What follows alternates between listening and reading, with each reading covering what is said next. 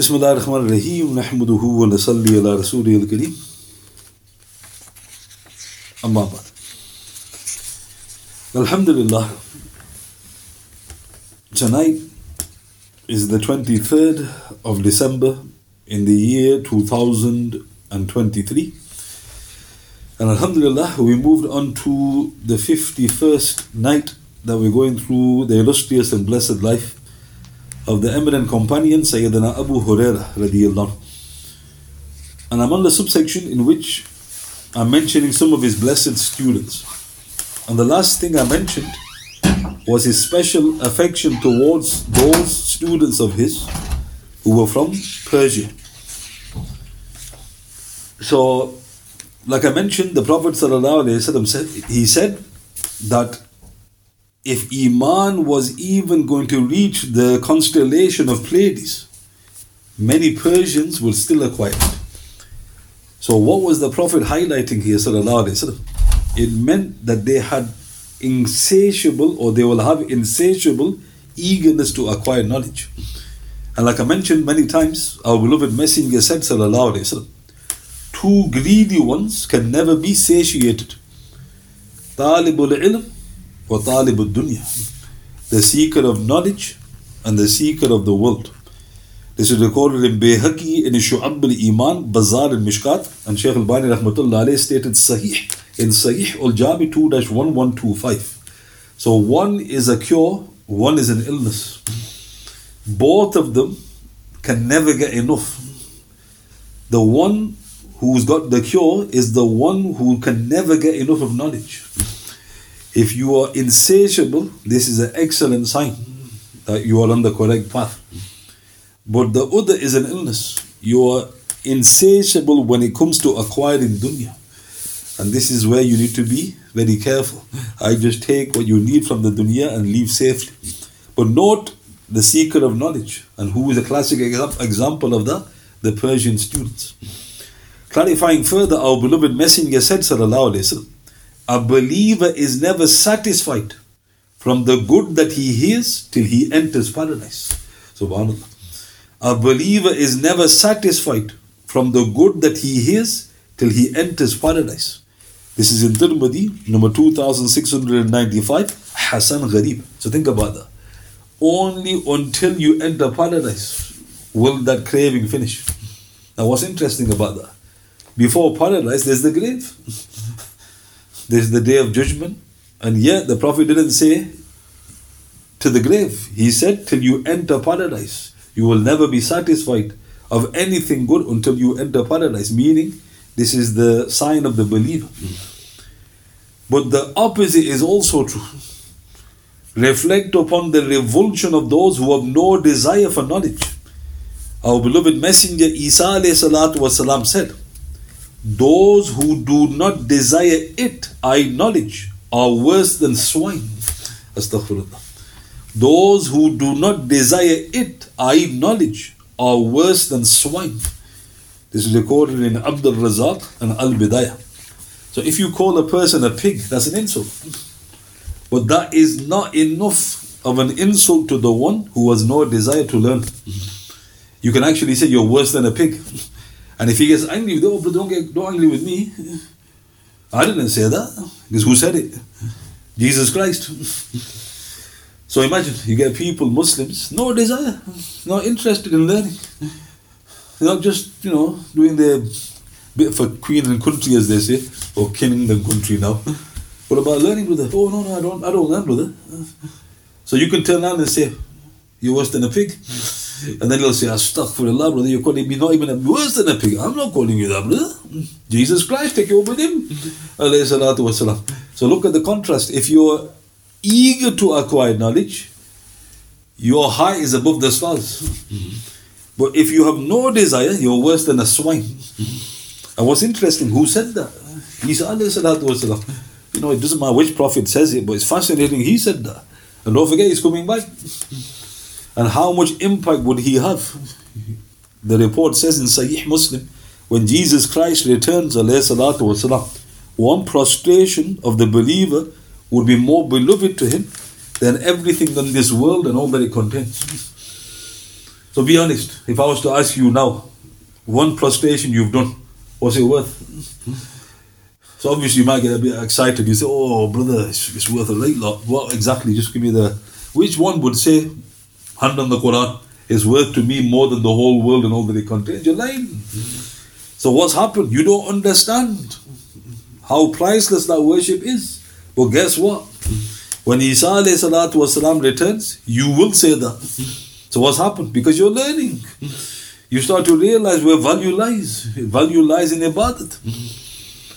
Indeed, it was no other than Abu Hurairah himself who once asked Rasulullah three times about the following verse. In Surah Al-Jum'ah, Surah 62, verse 3. وآخرين منهم لما يلحقوا بهم i.e. he sallallahu alayhi wasallam has been sent as well as to confer these benefits upon others of them who have not already joined them as yet. So, what was the verse that Abu Hurairah was quoting? The verse, if you don't look at any commentary, just the translation, is actually part of the verse 62, verse 3. Allah Ta'ala says that He sent His beloved وسلم, to your and to others who have not already joined them. So Allah Ta'ala is saying, I've sent my beloved to your, but others who haven't joined you yet. So Abu Hurairah radiallahu said, Ya Rasulullah, who's Allah Ta'ala referring to there? So Rasulullah sallallahu alayhi wasallam, he put his hand on Salman radiallahu saying, if Iman were on a even then some men or a man from these people would obtain it. This is in Sahih Bukhari, Sahih Muslim, Nasa'i, Tirmidhi, Hakim, Ibn Abi Hatim, Ibn Jarir, and Ibn Kathir in the respective tafsirs. So this is interesting. Look at how many verses Allah Ta'ala has praised the Persians. Yesterday I mentioned the verse, it's a different verse. Surah 47, verse 38, where Allah subhanahu wa ta'ala says, If you turn back, He will substitute in your place another nation. They won't be like you. That's the Persians, the Prophet said. Now, another place of the Quran. Allah Ta'ala says, I have sent my beloved to you and to others who have not already joined you yet. Abu Hurairah queried, the Prophet put his hands on Salman radiallahu saying, These people. So note the praise of the Persians. And like I mentioned, all of the great muhaddiths, the six great ones, are all from non-Arabs. They're the Persians it those would not now come as any surprise to them that Abu Hurairah had learned the Persian language. Look at his love. When he heard Rasulullah praise وسلم, the Persians, he's an Arab, you know, he's from the Dos tribe. He learns Farsi. How do we know that he learned this language? For Abu Maymuna Sulaiman, rahmatullah the freed one of the people of Medina, he relates. Once, whilst I was seated with Abu Hurairah radiallahu, a Persian woman came to him who had a son with her. Her husband had divorced her, and both of them now claim custody of the child. She spoke to him in Persian. Thus Abu Hurairah advised her to cast lots speaking in the foreign language. This is in Nasa'i, number 3526, Abu Dawood, number 2277, Darimi, number 2293, Mishkat, number 3381. Let's look at this. So, a Persian woman, she's divorced, her husband's, she's a Muslimah, her, Mus- uh, her husband's divorced her, and the husband and divorced wife are now wanting who's got rights over the child. The woman approaches Abu Huraira, how she's speaking to him. Persian. So imagine, not just, you know, yes, no, thank you, good night. Full, you know, this is what's happened. My husband divorced me. We're both arguing over who the child is. Abu Hurairah is listening in Persian. Not only does he listen, he returns and answers her in Persian. So why did he learn Persian or Farsi? The answer was because Rasulullah was telling him, the Persians. Now think about that. Did the Prophet say to him, You're going to have many students from Persia? He hinted to that. He was hinting to that. He goes, You are the most prolific narrator, they're going to come to you. He wanted to honor his students. Now think about that. It's the other way around. People focus so much upon the students honoring their teacher. They go, oh, respectfully do this and respectfully do that. then he goes, uh, okay then, how many students has the sheikh got? And he goes, oh, he's got thousands. And he goes, what languages do they speak? And he goes, oh, Bengalis, Pakistanis, Bangladeshis, you know. And he goes, as the sheikh learned their languages? I'll tell you straight, they'll say, why would the sheikh learn them languages? It's sunnat. Who's sunnat? Because he should know, he's a sheikh. Abu Hurairah did it, because which these? Come on, brother, which these? Nasai Abu Dawud. And he goes, Why is that? Because he's he's well imagine if you go to a sheikh, you want to learn about your hadith, he starts speaking your language. Straight away there's an affiliation. Can you speak English? He goes, Yes, mashallah. Now they'll say, Oh, you, oh he can't speak, you're gonna have to learn Arabic. Sit him back. Go and do intensive Arabic studies and then come back. right? And then he goes, Oh, okay, so you know, miles and lot come back. Come back, teacher's dead.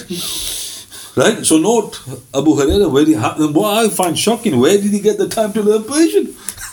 and who did he learn it from? It's not like, you know, he got, you know, university.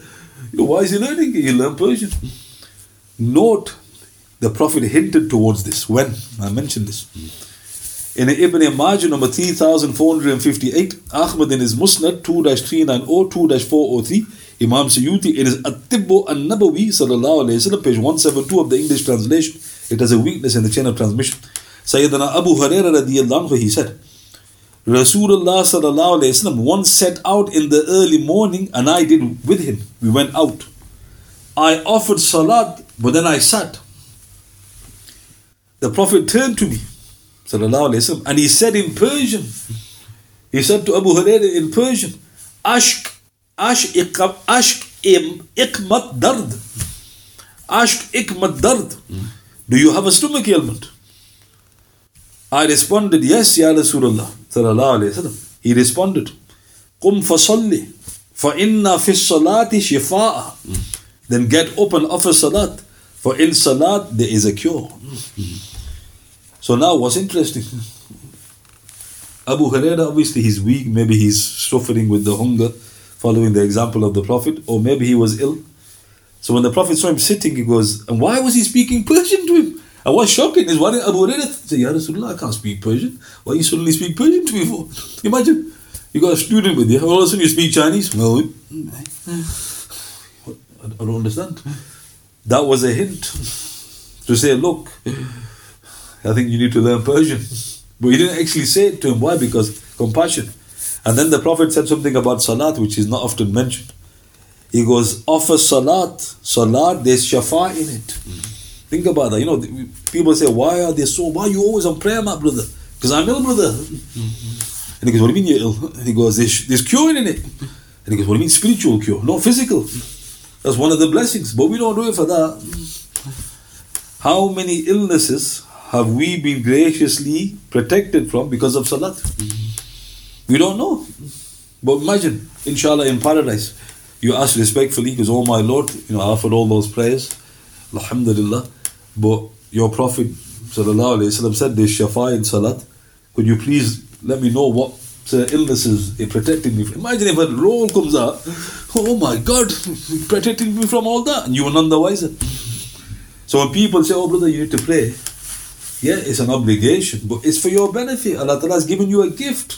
It's a gift. And if you knew the blessings of that gift, you wouldn't be asking how many prayers. You'd be saying, Is there any more prayers that I can get in? Note therefore that many Persian Muslims became the student of this majestic man.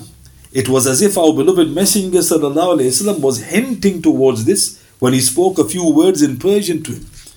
The peace and blessings of Almighty Allah subhanahu wa ta'ala always be upon our beloved Messenger. Let's turn to another student. So another student of Abu Huraira is Hurayth ibn Qabisa. Hurayth ibn Qabisa. Rahmatullah So there's a report.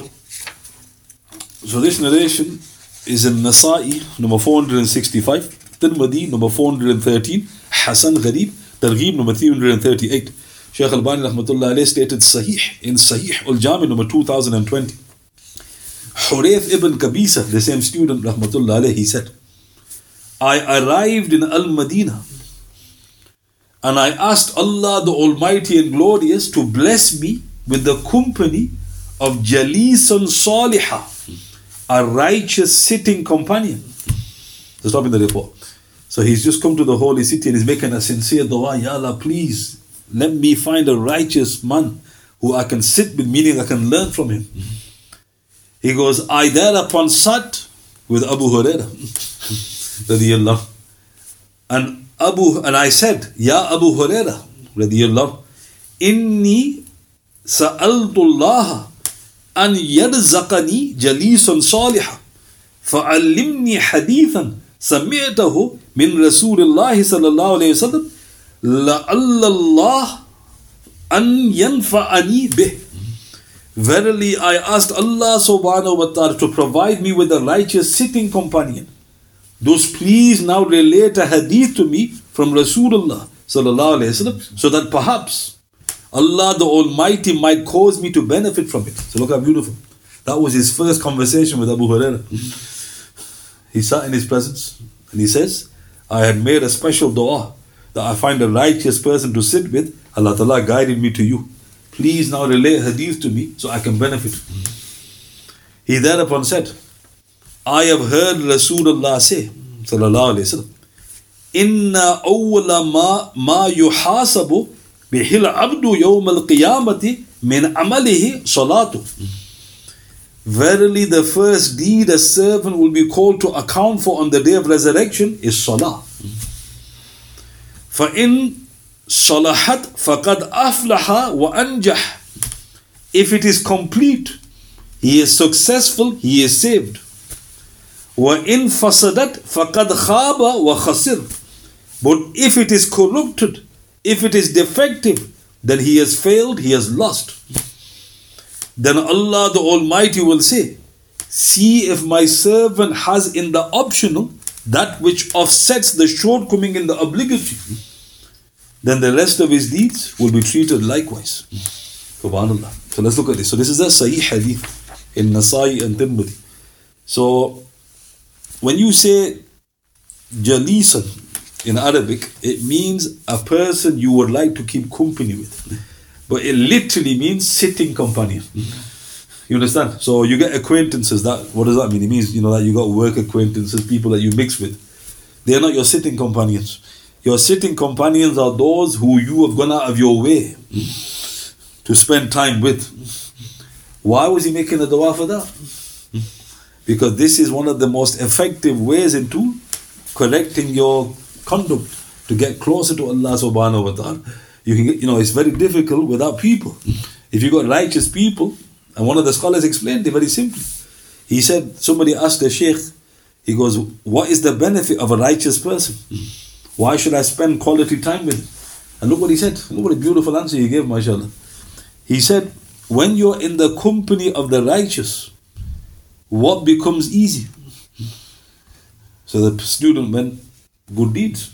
He goes, mashallah. He goes, What becomes difficult? He goes, Sins. He goes, What other benefit do you want? so imagine you said to a person, Brother, your mind a bit weak? He goes, Yeah, brother, you know, astaghfirullah, dunya's got me, I'm drowning, right? He goes, Oh, yeah, okay, we're all drowning. And he goes, So what are you doing about it? And he goes, Well, brother, you're, you're the learned one. And then you say, Go and find a righteous person to sit with. Not just play cards, but you know, to learn from him. A righteous person. He goes, Okay, brother, I don't get it. How's that going to make my iman strong? He doesn't understand. He goes, That will sort everything out. Why? Because good deeds become easy.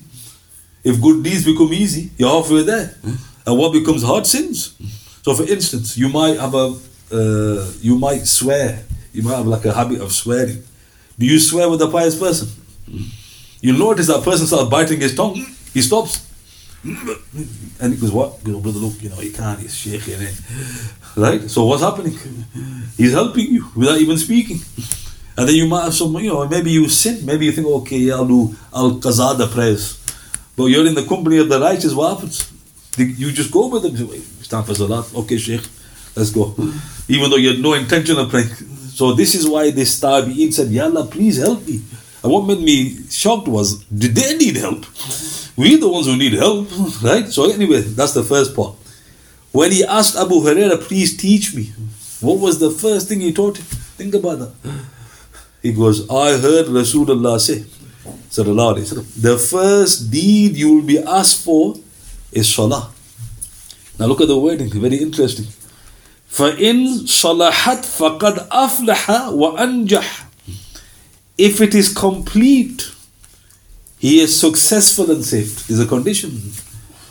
If you pray your five prayers, that's not enough. The Prophet ﷺ said, Salahat, if it is complete. then he said, Sallallahu Alaihi Wasallam, wa in fasadat, if it is corrupted, faqad khaba wa khasir, he has failed. So even before moving on, what was our beloved messenger warning the Muslims with Sallallahu Alaihi Wasallam? Don't think that just by praying you are safe. Because your salat might be corrupted. And what did he say? You failed. Then he said, Sallallahu Alaihi Wasallam, Allah the Almighty, Hadith Qudsi, he says, See if my servant has got any nawafil, optional prayers that will make up for the corruption. Mm. Then the Prophet ﷺ said, the rest of your deeds will be the same. So let's look at this.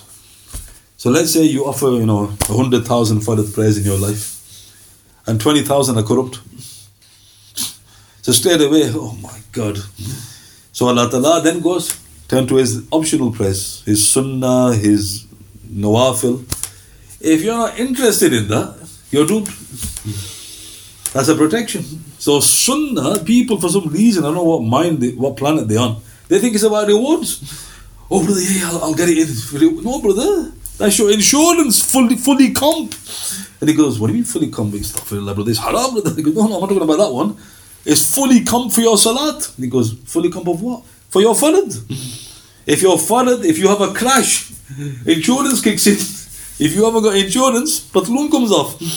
Right? It's the same on the day of judgment. Because what's my insurance? The sunnah. Mm-hmm. Then you go, oh yeah, you get reward for it as well. Mm-hmm. We go straight to rewards if you know our salahs like Abu Bakr Siddiq. But you know that many of your prayers you were thinking about shopping, you were thinking about this, you and you honestly think that's going to be accepted. So you better make sure you got healthy sunnah. And then the Allah Ta'ala says, if it if he has got that, fine. But then the Prophet said, all of the other farad are treated like that. What's interesting about that? So let's go through the fard. Apart from the Tawheed, you got Ramadan. So if you're Ramadan, think about it. What if a hundred of your fard fasts, sorry mate, not, not up to scratch. Allah Ta'ala is not going to turn to Nafal Salat. Going to turn to the fasting. And if you're not concerned, see you next Ramadan, Ramadan's gone, where's your Sunnah fast, brother? And he goes, oh brother, I don't do it. I don't need to do it. He goes, no problem, brother.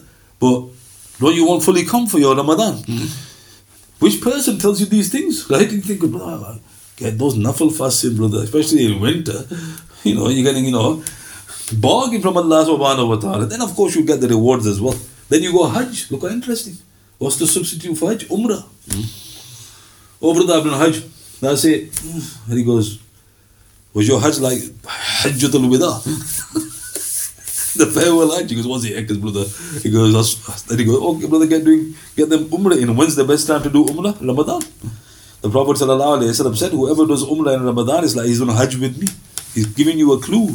But people don't even do Umrah. And then, of course, Zakat. After Zakat, straight zip closes. Brother was, oh, brother, purified, uh, purified. What about, you know, Khazza? Oh, brother, I made dua for him. Right? And somebody goes to you, brother, I'm just not joking, but you need to put some fully comp on your zakat. How? Get sadaqah sorted That's what the mindset is for the Muslims. Unfortunately, people jump straight to rewards. Oh, brother, nafil rewards, nafil rewards. Brother, look, I don't know about rewards. I just need to get a lot of them in because I need every help possible. So, note, just offering the salat is not enough it must at the very least be acceptable in the sight of our loving Lord subhanahu wa ta'ala. In addition, it also shows the utmost importance of building up a healthy treasure of nafil deeds of salah, fasting, sadaqah, and umrah. So note that was the first thing Abu Hurairah told that tabi. What a lesson. He goes, please, you know, I found a righteous companion. Please teach me what you heard from the. You could imagine thousands of hadiths. He quote, quoted this to him. And isn't this a lesson that we need to really reflect upon? You know, subhanAllah. So what was the, his name? The Tabi'ins? Hurayth ibn Qabisa. Rahmatullah alayh. Hmm.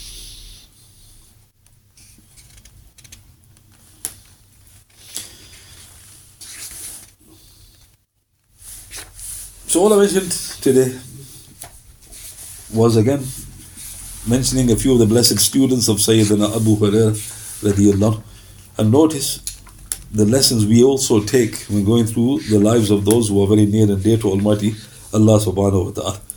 And the shocking fact about Abu Hurairah, he spoke Persian. That's amazing. He actually you know spoke Persian. Salman al-Farsi obviously was Persian. He learned Arabic.